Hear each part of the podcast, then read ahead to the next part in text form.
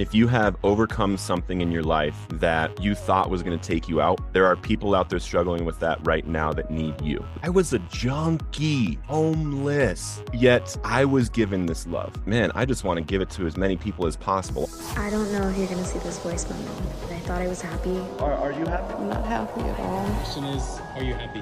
I'm the happiest I've ever been right now. P.S. Be the person who you'd want to meet because somebody needs you.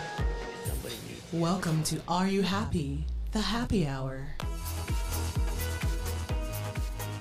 And welcome back, everyone, to another episode of Are You Happy podcast. Today, we have a special guest whom we met via Podmatch, and his story just leapt off the screen.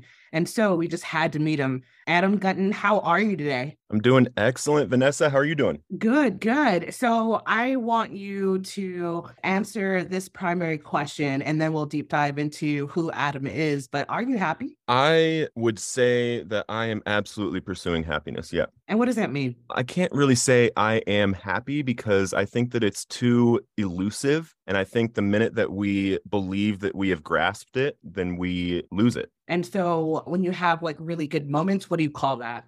We can say yes i'm i'm extremely extremely happy because every single day i'm working on something that i believe is my purpose. I see a vision for the future where i'm helping a lot of people and i'm able to do these things day by day by day. So i would say yes i'm happy. You know it's something that i pursue purpose and it makes me happy. I just pursue purpose and what i'm supposed to be doing and and god's will for my life. And i just tend to have happiness while i'm doing that. Have you always pursued purpose or was that more of a byproduct of your experience definitely a byproduct of my experience. so tell us about that experience. Well, five and a half years ago, I was homeless and an IV drug addict. I was 148 pounds. I'm 215 pounds right now. I was found dead from an overdose by the police. Yeah, was having a really hard time of it. And so it's really hard to pursue purpose when your whole purpose in life is finding ways and means to obtain more and more drugs to put inside of your body. And then you get to a point where you're using against your will. I was literally for a couple years there, I did not want to be using, but I had to. And once I found that freedom that I didn't think was available to me for so long, you know, I literally I thought I was going to die an addict, even though I was trying for years to stop. And then once I actually experienced the freedom that I now have, where my mind doesn't wake up thinking about using, and my mind, you know, I just have this complete freedom from it. The purpose now is showing other people that are suffering like I was that it's available. And if I can ask, how did it all start? Well, when I was growing up, I grew up like a all-American golden boy. I was, you know, I grew up in Littleton, Colorado in the Columbine community.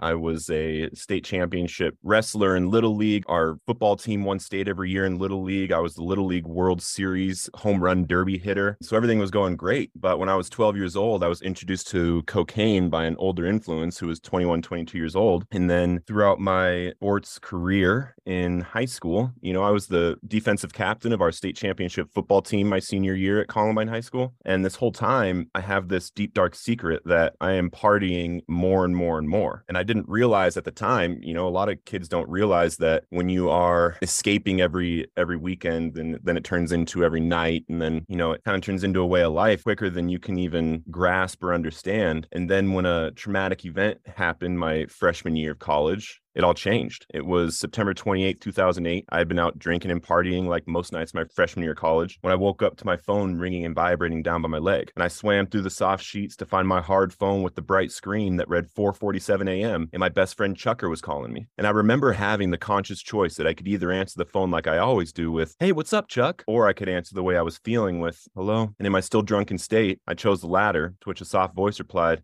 "Hey, what's up? Why are you calling me this late? I was just calling to say hi. Don't call me this late again. I hung up on him and he shot himself. And for nearly a decade after that phone call, I was unable to share the truth about it to anyone as I bottled it down deeper and deeper and deeper with drugs and alcohol. To that point, drugs and alcohol were just partying and having fun. But after that, I began consciously using drugs and alcohol to cope with the way that I felt, to cope with the way that I thought, and to cope with life as life came at me. And this is what led me to finding myself homeless. I was 86 from a homeless shelter, so I was super homeless. I was unable to stop using the very drugs that were taking everything from me. And so after the police found you, what happened after that? You would think that seeing the body cam footage on a big TV screen in front of your face in a courtroom of your own dead body when you're facing five years in prison would make somebody stop using drugs. But I suffered for exactly two more years after that event. It got worse and worse and worse. I was unable to stop. There were points when I was going into my probation officer, high out of my mind, crying, asking him to put me in prison because I can't stop using. And at this time, 2015, 16, 17, it was very different than what we have now. I was unable to get treatment. I was unable to get any kind of treatment, any kind of help other than things that I could find, you know, walking into 12 step meetings or walking into church and things like that, which I did. I did all the available things to help. But for a significant amount of time, I was legitimately using against my will. I remember holding a syringe, bawling my eyes out, not wanting to do it. But I knew that there was this thing inside of me. There was this thing in my head. There was this, this, this strong addiction that I knew that there was nothing I could do to stop. So it was a really scary place to be. And then it got to a point where I had tried everything. You know, I was going to two 12 step meetings every single day for months. I was going to church every Saturday and Sunday. I was going to Bible study every Tuesday and all these other things that I was trying and nothing was working. And I'm like, I'm a big guy. And at this time, I'm swimming in medium sized shirts. Like literally, I am skin and bones. And I got to this point where I didn't think that, you know, I was there, was, I was going to die. And I didn't want to continue like this because I had tried everything there was to stop. And I audibly said to God, I was like, God, I'm done. I'm not going to this Bible study. I'm not going to these meetings anymore. I'm not going to church. Please just let me die. And I remember when I said that, like I remember it like it was yesterday. I was so honest, Vanessa. I was so honest that I did not want my life. I wanted to die because I couldn't keep going like this. And in that moment, I heard not an audible voice, but this like really soft voice that goes into my heart. And he said, It's time, go. And I didn't get this like this sense of excitement or power or anything like that. The first thing that I felt was anger because what's different about this time?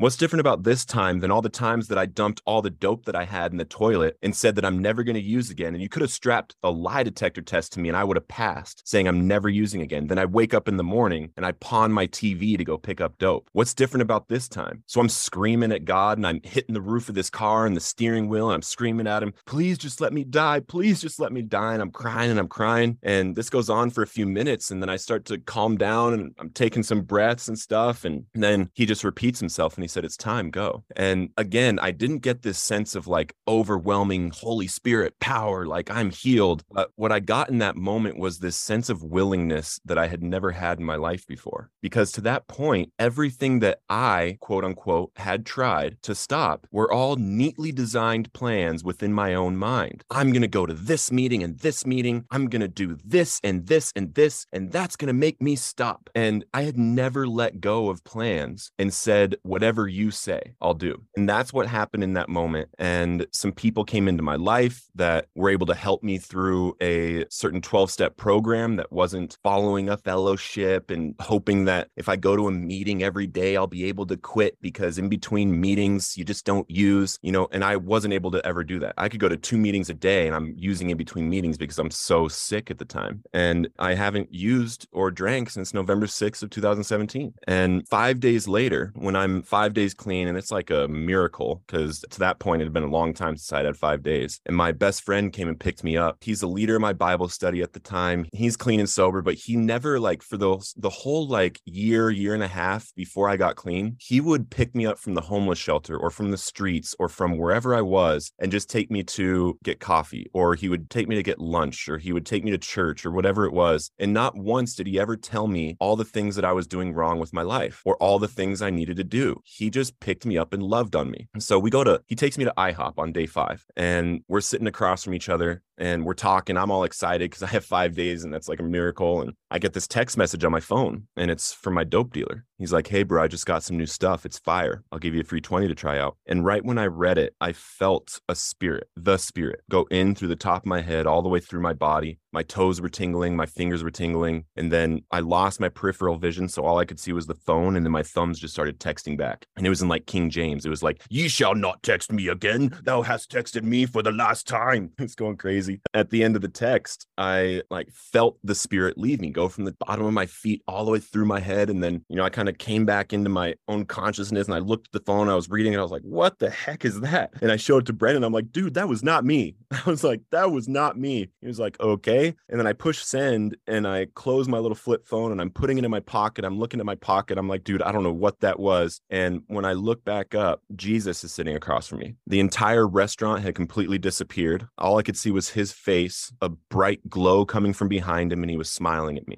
And in that moment, the only thing that I could compare to it was when I used to shoot up heroin. Like when all the negative thoughts, all the negative feelings and emotions and everything that I'm having just immediately in an instant flow out of me with one warm flood into me. But the difference between heroin and Jesus when all those negative things left me, in an instant, I was flooded with an overwhelming sense of value, of purpose, of peace, of love. And I felt like I was going to be okay for the first time since I was 10 years old. And, you know, this all happens in less than a second. I immediately know who it is. I immediately know what's happening. I fall with my face to the table, my hand up. I said, Thank you, God. Thank you, God. Thank you, God. Came back up and he was gone. And I haven't used since. And so when you hear yourself recount your story, are there new things that stand out to you or new things that you remember, like tiny little microscopic details? You know, I couldn't even tell you how many times I've told my story now. A lot, I'm guessing. Yeah, hundreds, hundreds and hundreds because I use my story to share hope with other people. And the thing is, is I've, you know, what really, really helped me to remember everything and to make it so that I can tell my story how how I need to tell it, how it happened, was I wrote my book. You know, when I had to sit down and really write my book and edit my book and get, you know, all of these things out and you read your own story so many times as you're editing it that, you know, you you remember it. And right after that, after that whole thing with Jesus happened, like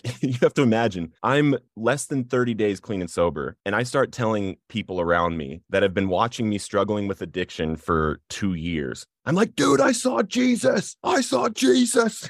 so I'm getting all of these different like backlashes, like people like saying that I've gone nuts and all this different stuff. And like, but I don't care at the time. I like remember this. And I've actually never told anybody about this. I've not shared this part of it on a podcast, but I was so stoked. I didn't care what anybody was saying. And I couldn't stop sharing it with everybody around me the thing is is every morning in the shower i remember like i would have the water running on my head and i would have my hand against the against the wall and i'd be praying to god. I'm like god i know what happened. I don't care what anybody is saying. God i just ask that you continue to heal my mind continue to heal my mind and show everybody that this is not me, but it's you that's doing this. I'd make it so that I can show people it's possible to never use, never drink, never smoke, or anything ever again, God. Please. And I just like would pray this every morning just to solidify to myself, like it doesn't matter what all these people are saying because this happened with me and him. And it doesn't, I have an audience of one. I've gotten really close to that that understanding also where i'm not doing this for anybody except for the knowledge that i'm doing what i'm supposed to do. You mm-hmm. know what i'm mm-hmm. saying? Your purpose. Yeah exactly. Exactly. God that's remarkable. I i love that you saw jesus and i i love that you had that experience. It's unlike anything else and and no one will ever quite understand exactly what you felt but the way that you describe it is damn near close yeah. So I wonder for those people that are not yet ready to get help, what are your words to them? That aren't ready to get help for addiction? Well, I hope you get ready before you die because one person dies in the United States every 4.86 minutes. And a lot of us think, oh, it won't be us and this kind of stuff. I didn't think it was going to be me either until I literally woke up on the asphalt in a pile of glass with blue and red lights around me, not knowing what the heck just happened, you know? And we think that, you know, you think you might think that you're alone, which is making it so you're not ready. You might be thinking that it's not that bad. Like maybe yours wasn't as bad as mine or isn't as bad as mine was, which is fine. You know, my job is to raise the bottom for as many people as possible, also. Like I love helping people that are at the same bottom that I was or even even you know some people that are lower but what's even better is raising the bottom for everyone else. Like i'm doing everything i can to prevent kids from ever going down that path. So you know what is what you're doing right now taking you to a place that five years from now you're going to be happy? And that goes for everything. It can be drugs alcohol it can be porn it can be sex it can be whatever you're doing. Is what you're doing right now in this moment taking you to being the person that you want to be five years from now. If not, then get ready. Get ready If I could ask also, where was your family during the whole experience? I ran away from my family. Like my family loved me they they tried everything they tried all the different like they tried the just putting up with it to me living with them to the tough love to everything but i always had the family that i could always go back but it got to a point where i had a meeting with my family in late 2016 and i let them know hey guys i'm I'm going to die and I don't want you guys to watch me because I was working in Colorado at the time. I was on probation up in Montana. And I had this like the whole time in my addiction, I, I was able to make, you know, good money, like six figures doing mm-hmm. sales. It was just going into my arm. And I ended up having a meeting with my sister and my dad and told my mom, like, I'm going back up to Montana because I need to stop using. What I didn't want to tell them was that I was having that meeting with them because I didn't want them to watch me die because I didn't think I was going to survive. And I thought that the only way that I was going to be able to stop using was to become homeless and destitute because at that point I'm making all this money. I can't get Medicaid because I'm making too much money. I can't get accepted into treatment because I can't get insurance because insurance knows that I'm an addict, so they won't accept me. So mm. I'm in this like limbo of like, there is nothing I can do to get help. So I'm like, well, I need to quit everything, go up to Montana and see what I can do. And I lived homeless for about a year in a homeless shelter and then out of a homeless shelter, lived in an abandoned building during the winter in Montana where we had a metal barrel with a fire I would literally like change my phone number just so I didn't have to hear my mom's voice. You know, she would she would call and I wouldn't want to talk to her. And it was awful, but it wasn't because I didn't love her. It's just so difficult when you can't do anything about it. It's just this constant shame cycle. So it, was it then you not wanting her to see who you were at that point in time? Exactly. I didn't want to I didn't want my family to watch me fall down and die. I would rather just become someone that they used to know than have them watch it happen. Did you ever think that maybe like it would hurt though for them to be far away from you? Like if you were to pass, them not being there would hurt just as much, if not more. You know, I wasn't thinking that way because at the time I got to a point where I needed to do whatever I could to stop. And how I saw it was that I needed to get away from everything that had ever helped me the job, the family, the all this stuff that had never worked before. And I need to go lose everything and see what happens. I literally made a choice to stop making six figures because I couldn't stop using. And then it took me a year after that. And I was able to figure out still using. I made like, I think my tax returns for 2017 were like $4,000, you know, mm-hmm. and up to that point, since I was like 20 years old, I was making six figures. So it was crazy. I, I, I made that choice. And that is what ended up happening. I got to a point where I had nothing except for God. And that's when I learned that God is all I need. And so would you recommend that to other people to to take to strip away everything you know go on their own journey or or rely on god just take everything away? I mean it is so case by case. I've helped someone that was in college who was noticing how bad his cocaine and alcohol habit was getting and he still had good grades but he started to notice how much he was slipping and being able to do his work you know and i helped him get sober. Now does that mean that he should quit school and quit all of this stuff in order to find sobriety nah because we raised that bottom for him some people are not not quite at the point of their addiction to where they are actually beyond human aid. I got to a point where there was nothing anybody could do for me. No human could help me stop. And if someone is at that point, then it's a really scary place to be and you have to find God. It's your only option. And if you don't believe in God, you better start opening up your mind to find whatever it is that's going to help you. And so fast forwarding to now, you know, Pat, now that you're doing amazingly well and you're helping so many people, how does that feel for you to know that you are making a difference in other people's lives and that you are helping people that were in the position that you once were or close to? You know, I don't think about it. I think about the I just go day by day what I'm supposed to do. But I can tell you that when I get a message from someone that literally says, "I remember the day I reached out to you for help." And I literally got up off of my couch, I went to a meeting and I haven't looked back and I haven't drank or used since. You helped me change my life. When I get a message like that, and that's quote for quote a message that I got when I get messages like that, it's better than a shot of dope. It's everything. yeah. it's life changing. I I've gotten one of those messages and it's it is everything. It changes everything. I share an experience of homelessness and that was what drew me to your profile and you know going through the whole interview process, not the secondary half of that, but the homelessness part of that. And I know it's like to be, you know, without anything and to be regarded as, as if you don't exist. And then for you to have that that monkey on your back also, in addition to being out there that's incredibly difficult to imagine surviving, let alone rising from that and then being able to help others, you know, through their own issues. Amen. I think that's everybody's purpose. If you have overcome something in your life that you thought was going to take you out, there are people out there struggling with that right now that need you. When you were growing up, did you have like that sense of urgency to help others? Was that already instilled in you, or was it just like something that came along your life path?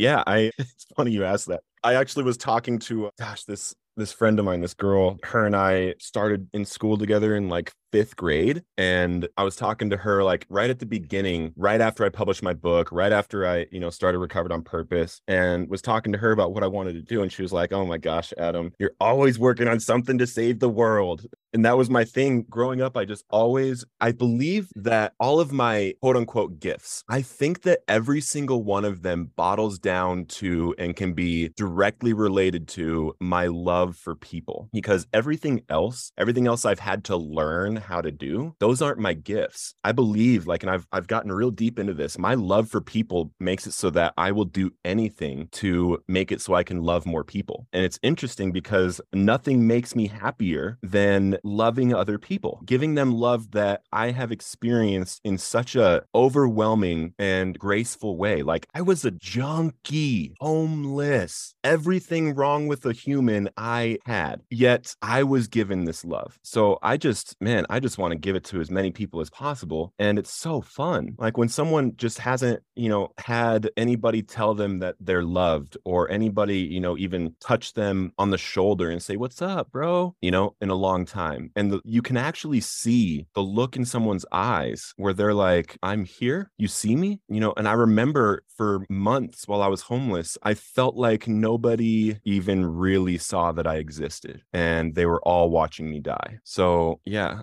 I've had it forever and now I actually have the opportunity to do it without anything holding me back. A long time ago, somebody once asked me, and I told them about that experience, and they said, "How how is it that you can help people as much as you do?" Because I make that a personal mission as well. But having experienced a point in your life where people disregarded you completely and looked at you as though you weren't even a person anymore, yet you spend the second half of your life helping them and wanting to be there for everyone. That was asked of me, and I thought I do it because that's what you're supposed to do. Like, Mm. there's no question. Like, you're just you're meant to do that you have it in your heart for a reason you your experiences you have them for a reason. It's just what you do. It feels good to help other people but then you know seeing them go forward it's everything you know it's what makes the world continue. It's what gives you hope. Amen. so then for you did you ever have that thought and you're thinking like you know there are people that once just disregarded your existence and then you spend your second half of your life trying to help all of them I don't blame people for anything, which is a really interesting thought because even when I'm getting attacked by somebody, this is a this is a decision that I've made. It's a decision because I know that for someone to attack me for anything, I know it has nothing to do with me because I know with everything in me, with my entire identity, I love them, even when mm-hmm. I haven't met them. So if I want to be the person that loves people, then I need to love the people that are attacking more than the people that aren't. So like I have a I have a pretty big social media following now and things like that. And for a while, you know, before people were getting to know me and they like really understood what I was doing, I had different people coming out and like attacking me for all kinds of different wording I use. Like I use the word recovered, or, you know, I'm coaching people on how to share their story and how to write books. So I'm like, so people are saying, oh, you're taking advantage of people at their lowest and all this kind of stuff. And I'm like, dude, you have no idea who I am if you could even like say something like that about me. But instead of saying something like that to them, what I say is, man, I really appreciate your care for this community, you know, because that's where that's actually coming from. They think if they believe that someone is taking advantage of this community, it's actually coming from a place of love themselves. I just respond to hate with love and I don't have to think about all the hate in the world. I just think about all the love. Good way to think about it. If you could share a message with the world,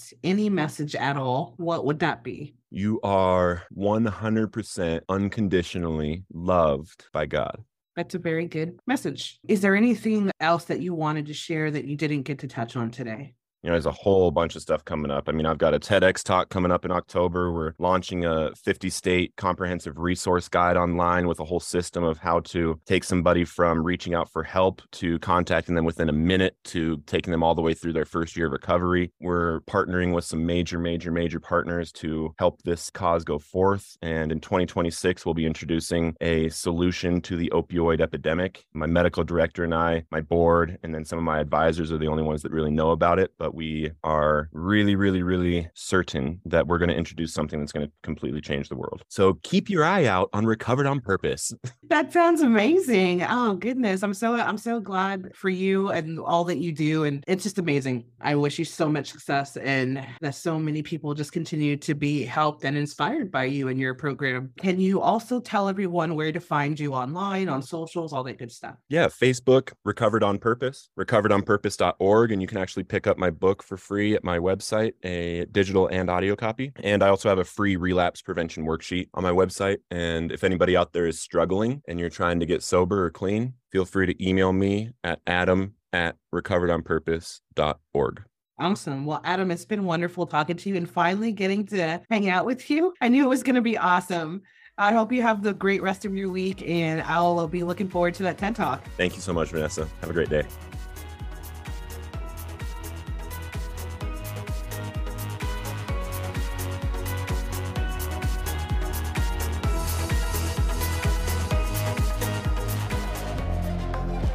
The Are You Happy Hour and Are You Happy Hotline are brought to you by Are You Happy Podcast.